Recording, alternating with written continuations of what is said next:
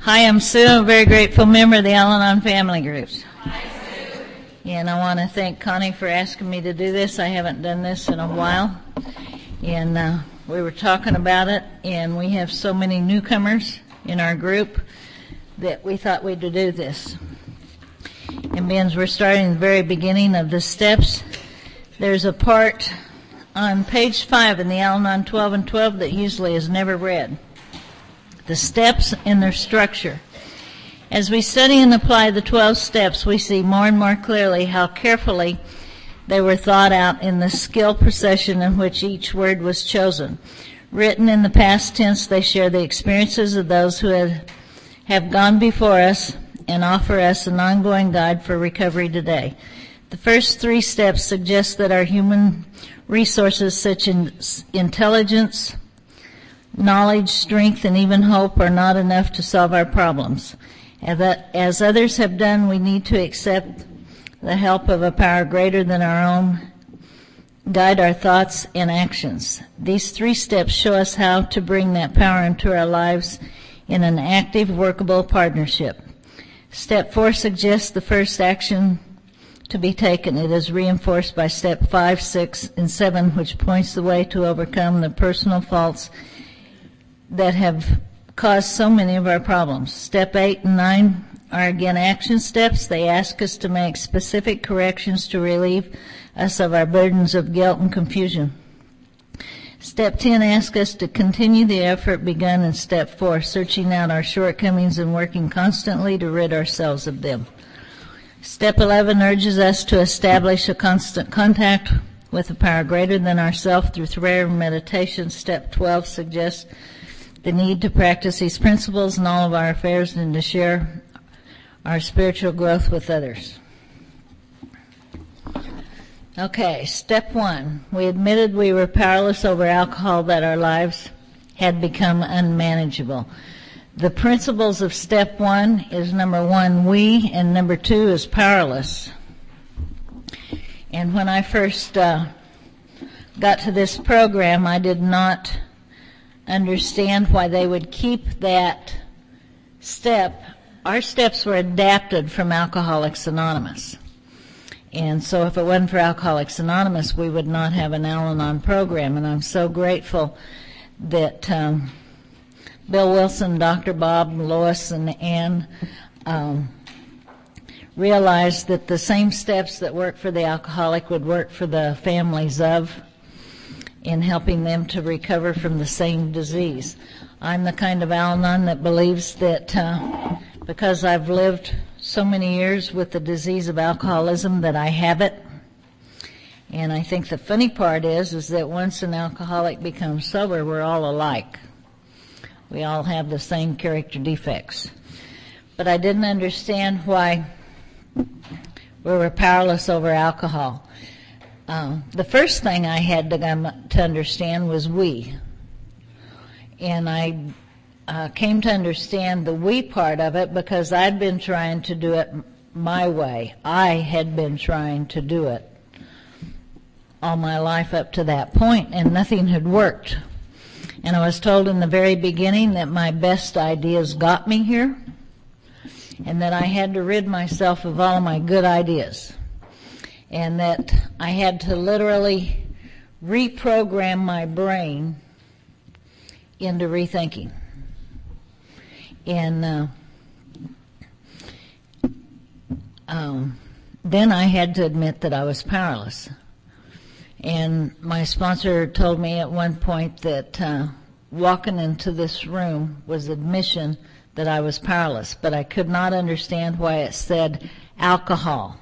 I'm powerless over alcohol because um, I drank and, and used and went right along with the alcoholic. If you can't lick them, join them, drink it instead so they can't pour it out, all that kind of stuff. And uh, I could take it or leave it, I found out. And at first, uh, when I go to AA speaker meetings, I identified with alcoholics and I wondered if I was one. And so I tested myself the first 30 days. Uh, because I identified with the AA speakers. Back then we didn't have Al-Anon speaker meetings.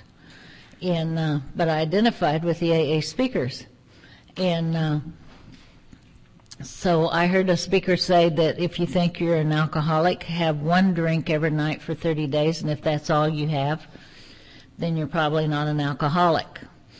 And uh, Keith was, my husband was in detox, and so I thought, well, he's in there, I'm going to do that and see if I am one.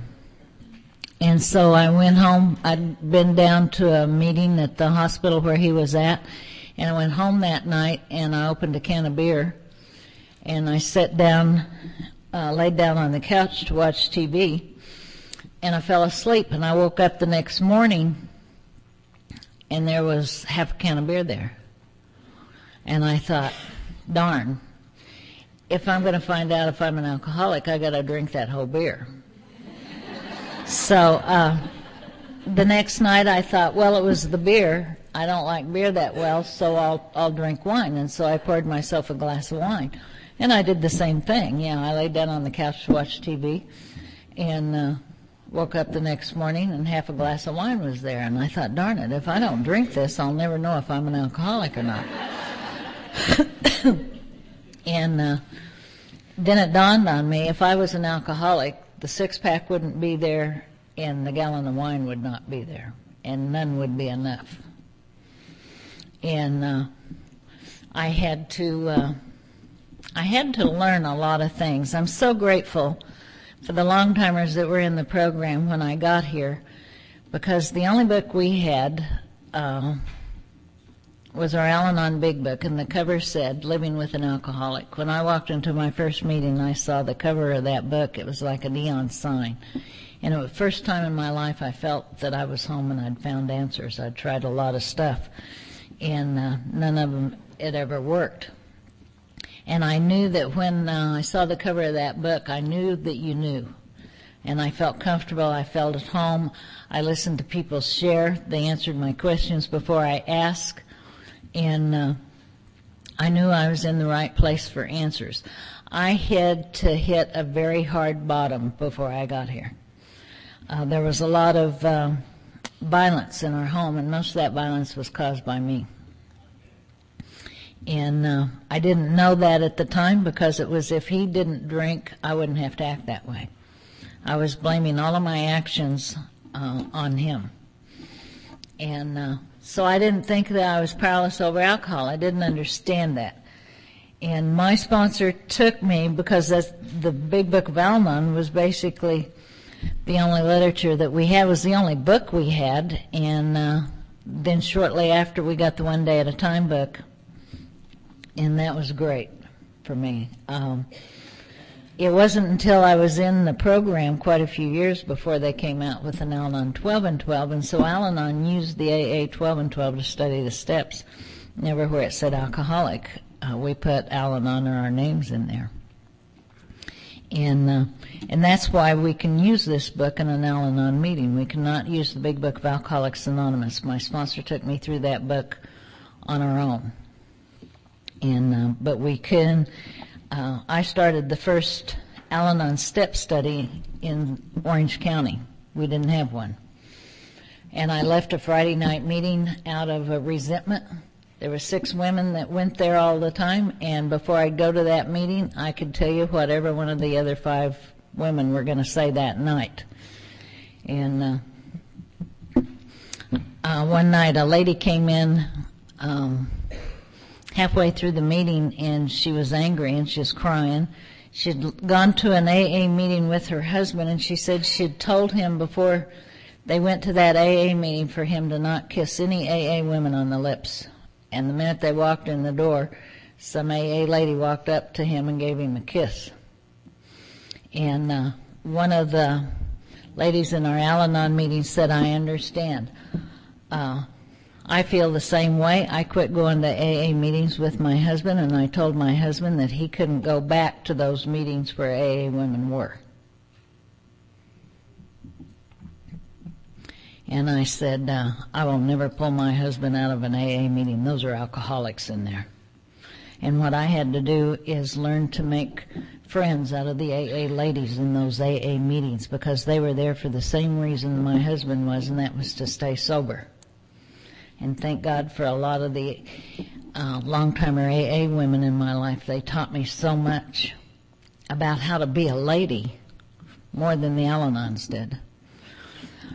So I pulled from every resource that I had to get a better way of life. I came in here so tired. If you said, how do you feel? I, all I knew is that I was just tired. Um, my sponsor said one time, are you comfortable? And I said, well, it's the same chair that everybody else is sitting in because I thought comfort meant how you felt sitting in a chair or something or how your clothes fit, were they comfortable or that kind of thing. I didn't know that comfortable was an inside feeling at that time. Never related it like that. And so I had a lot to learn when I got here. What I come to realize over uh, reading the big book of Alcoholics Anonymous that alcoholism is a disease, and the difference between myself and my husband, him being the alcoholic, is that he has a mental obsession for alcohol and a physical craving. He has a phenomena craving that I do not identify with. A physical craving. Like some of us, some of you, I don't like chocolate, but some of you crave chocolate a lot. I don't identify with that craving. You give me chips and dip and boy, I'm off salsa. I'm off and running. Can't have just one. And I had to use those kind of scenarios of, uh, how the difference between myself and an alcoholic. And what I came to believe is that I had to admit that we in this room, because if I don't have you, I'm, I'm not a we, I'm an I. And I couldn't do this thing by myself, so I had to become part of you. I had to get a sponsor, and I had to become part of a home group to become a we uh, I had to learn how to ask for help because I was powerless, and that's the key for me in being powerless. Say, help me.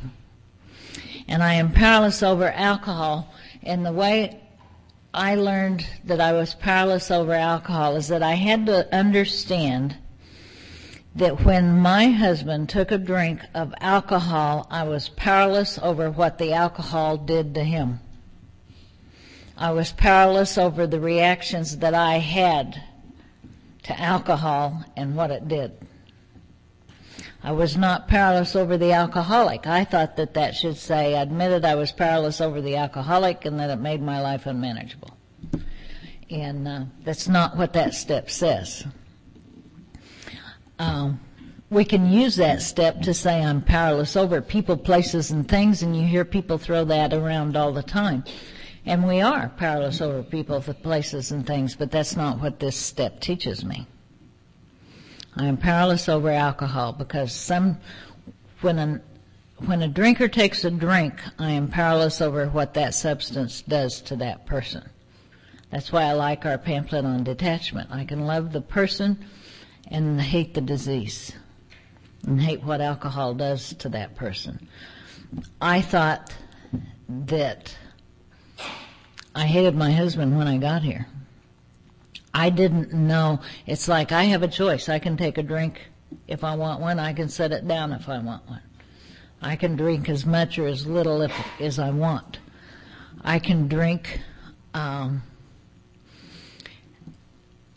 to take away all of my inhibitions because that's what alcohol does. It takes away all of your inhibitions. It's a it's a social lubricant and uh, and it can work that way for me. But when what I've recognized in myself over working these steps is that when my inhibitions are gone, I become a very angry, violent person physically and mentally.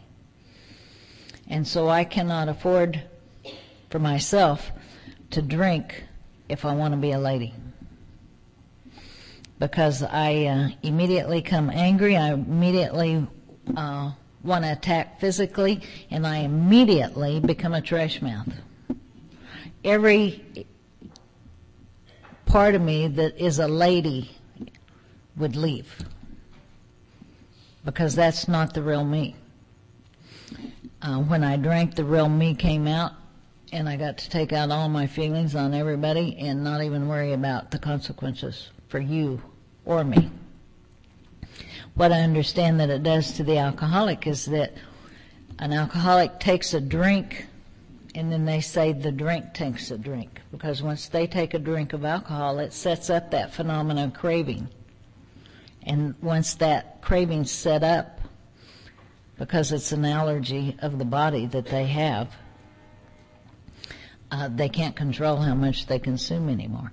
I thought my husband was doing it at me. And that he drank because he didn't love me, he didn't love our daughter, he didn't respect us. And what I understand today is that he drank because he could not not drink. He couldn't quit like I could. And, uh, and when he drank, uh, and Keith did the first step uh, this last Monday night in the AA step study. Uh, it's an open step study, and he's going through the steps right now too, and it's the first time that he's ever done that. And he did a great job, and it was so funny because uh, I think it was Gail that after the meeting, Keith kept talking about he drank for the effect, and after the meeting, Gail asked uh, the Al-Anons, "What's the effect? What's he talking about? What's he mean by the effect?" Well, he just checked out. He was no longer responsible. He was no longer conscious. He did it to uh, to go away, mentally and physically. He was not accountable. You. But when he drank, I reacted to that drink, and I became very violent. And I didn't have, even have to consume alcohol to be that way. When he took a drink, I became that way. And uh, toward the end of his drinking, uh, before we got to this program, it didn't matter if he drank a beer or he drank a fifth. I reacted just as violent with a can of beer as I did with a fifth because I knew that uh, once he started, it was going to get worse. And uh, I could not stay out of his face. Our lives had become uh, had become unmanageable. I know today that when uh, he drank and I reacted to that drink. I was no longer responsible for my actions. I was no longer responsible for the things that I didn't want to do, like be a mother. I resented my daughter a lot because she got in the way of my obsession. The alcohol is my husband's obsession and it is also my obsession. I believe that I thought about his drinking just as much as he thought about his drinking. Our whole life was consumed with thinking about alcohol. Therefore, after when he got drunk, I wasn't responsible for anything that happened. I couldn't be a mother.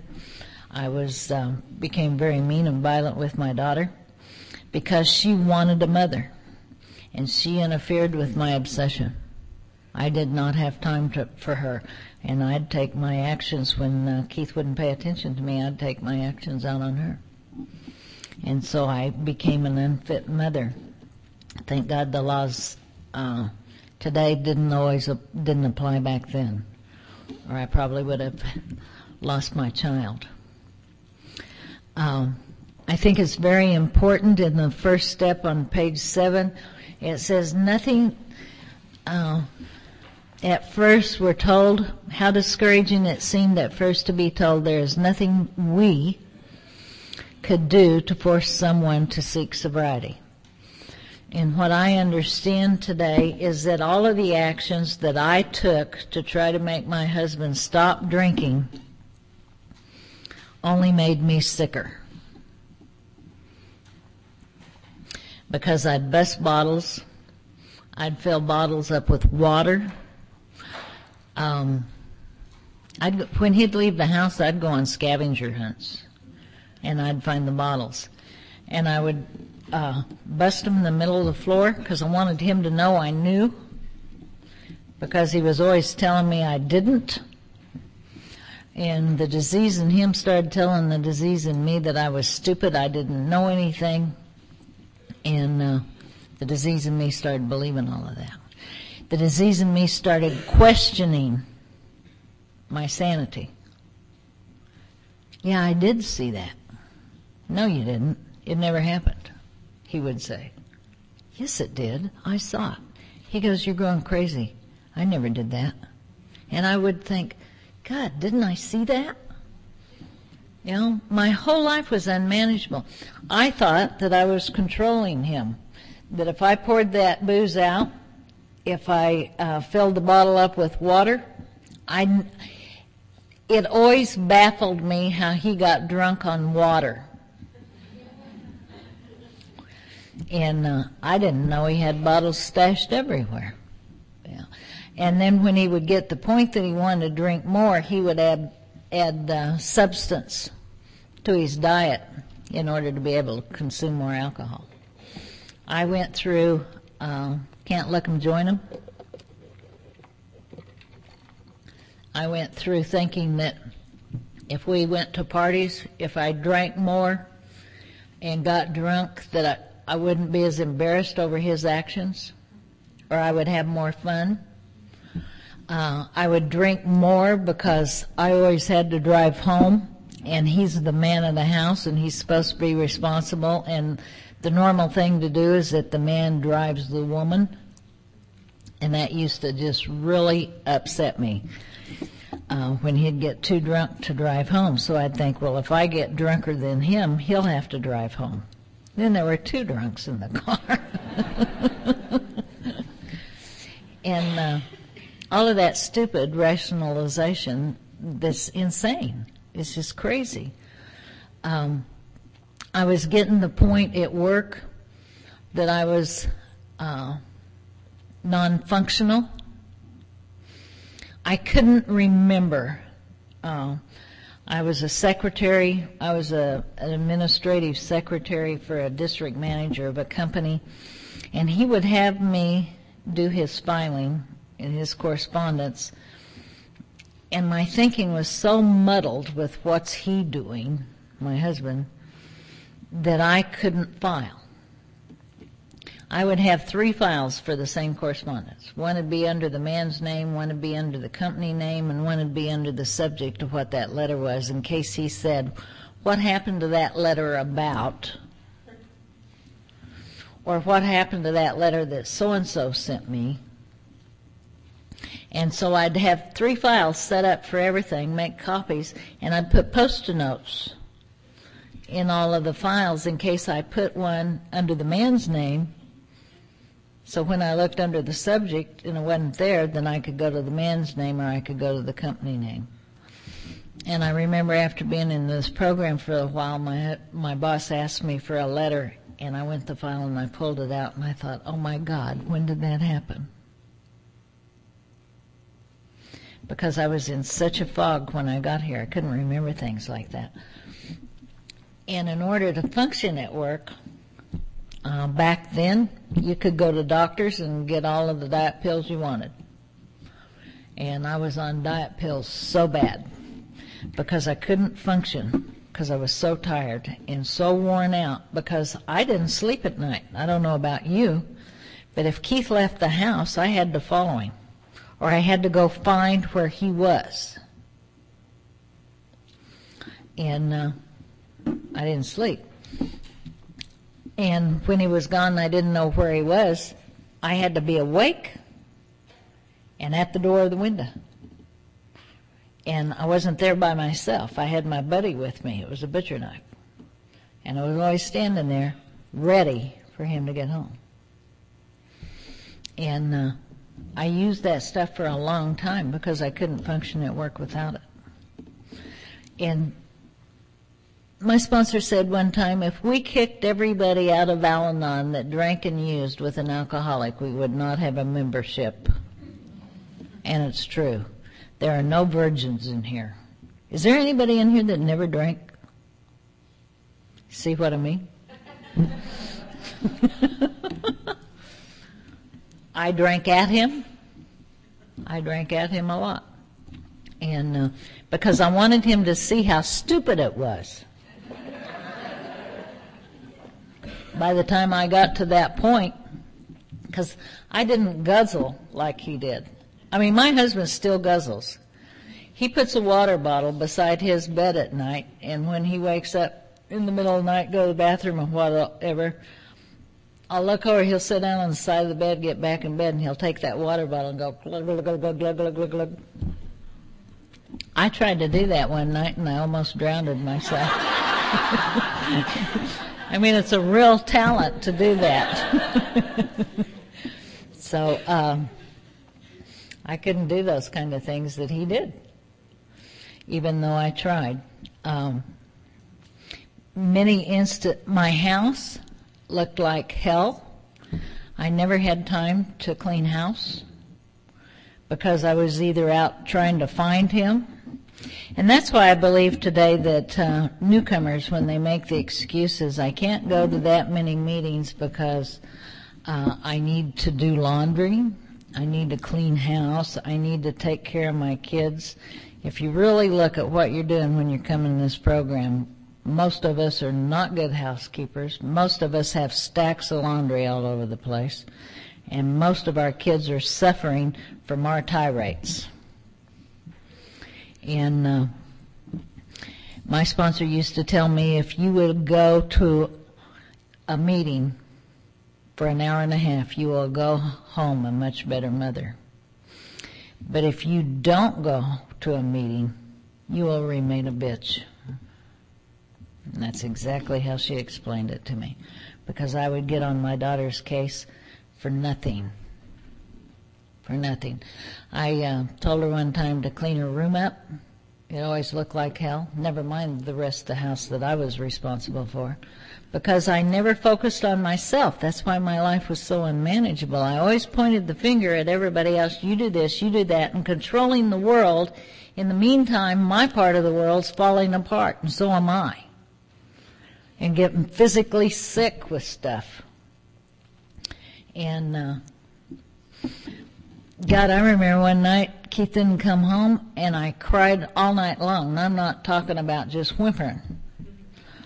I cried hysterical, screaming and yelling and all that kind of stuff all night long. And my eyelids were so swollen the next morning, they looked like cellophane.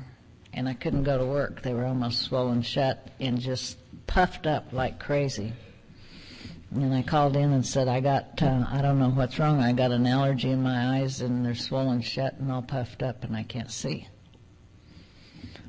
And, uh, I stayed home all day and put ice packs on them. But the minute Keith walked in that door that day, I surprised him because I was home and he thought I'd be at work. So I jabbed him, I gutted him that day to show him, you can't fool me. My life was unmanageable.